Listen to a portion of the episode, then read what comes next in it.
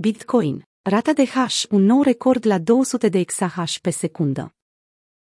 100.000 de monede BTC devin nelichide în fiecare lună. Bitcoin este pe cale să atingă un nou ATH într-o zonă esențială, iar cele mai mari piscine pentru minat știu ce urmează. Datele colectate de Mining Pool Stats sugerează că rata de hash a rețelei Bitcoin este practic la cel mai înalt nivel din toate timpurile. Rata de hash șterge urmele lăsate de China. În ciuda declinului care s-a instaurat pe piață de la $69.000, rata de hash continuă să crească, iar puterea computațională pe care piscinele pentru minat o adună ajunge în prezent la un vârf istoric.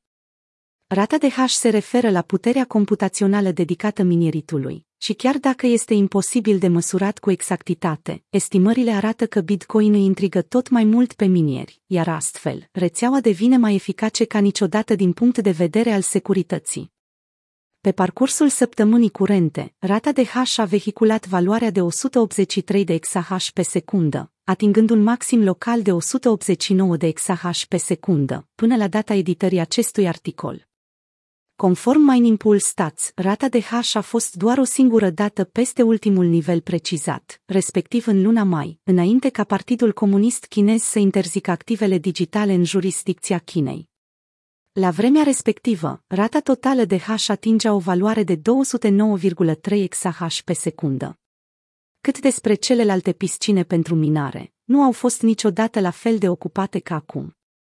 Ținând cont de toate acestea, putem spune despre rata de hash nu doar că și-a revenit de la interdicția politică impusă de China, ba chiar că este mai mare ca niciodată, structurând astfel cea mai puternică și sigură rețea blockchain pe care omenirea o cunoaște. Supply-ul de monede Bitcoin se topește. După cum am raportat într-una din ultimele analize tehnice, se pare că participanții la piață nu au un apetit crescut pentru a vinde active digitale la nivelurile curente ale prețului, pe măsură ce holderii și minerii preferă să păstreze monedele acumulate sau chiar să le retragă de pe exchange-uri.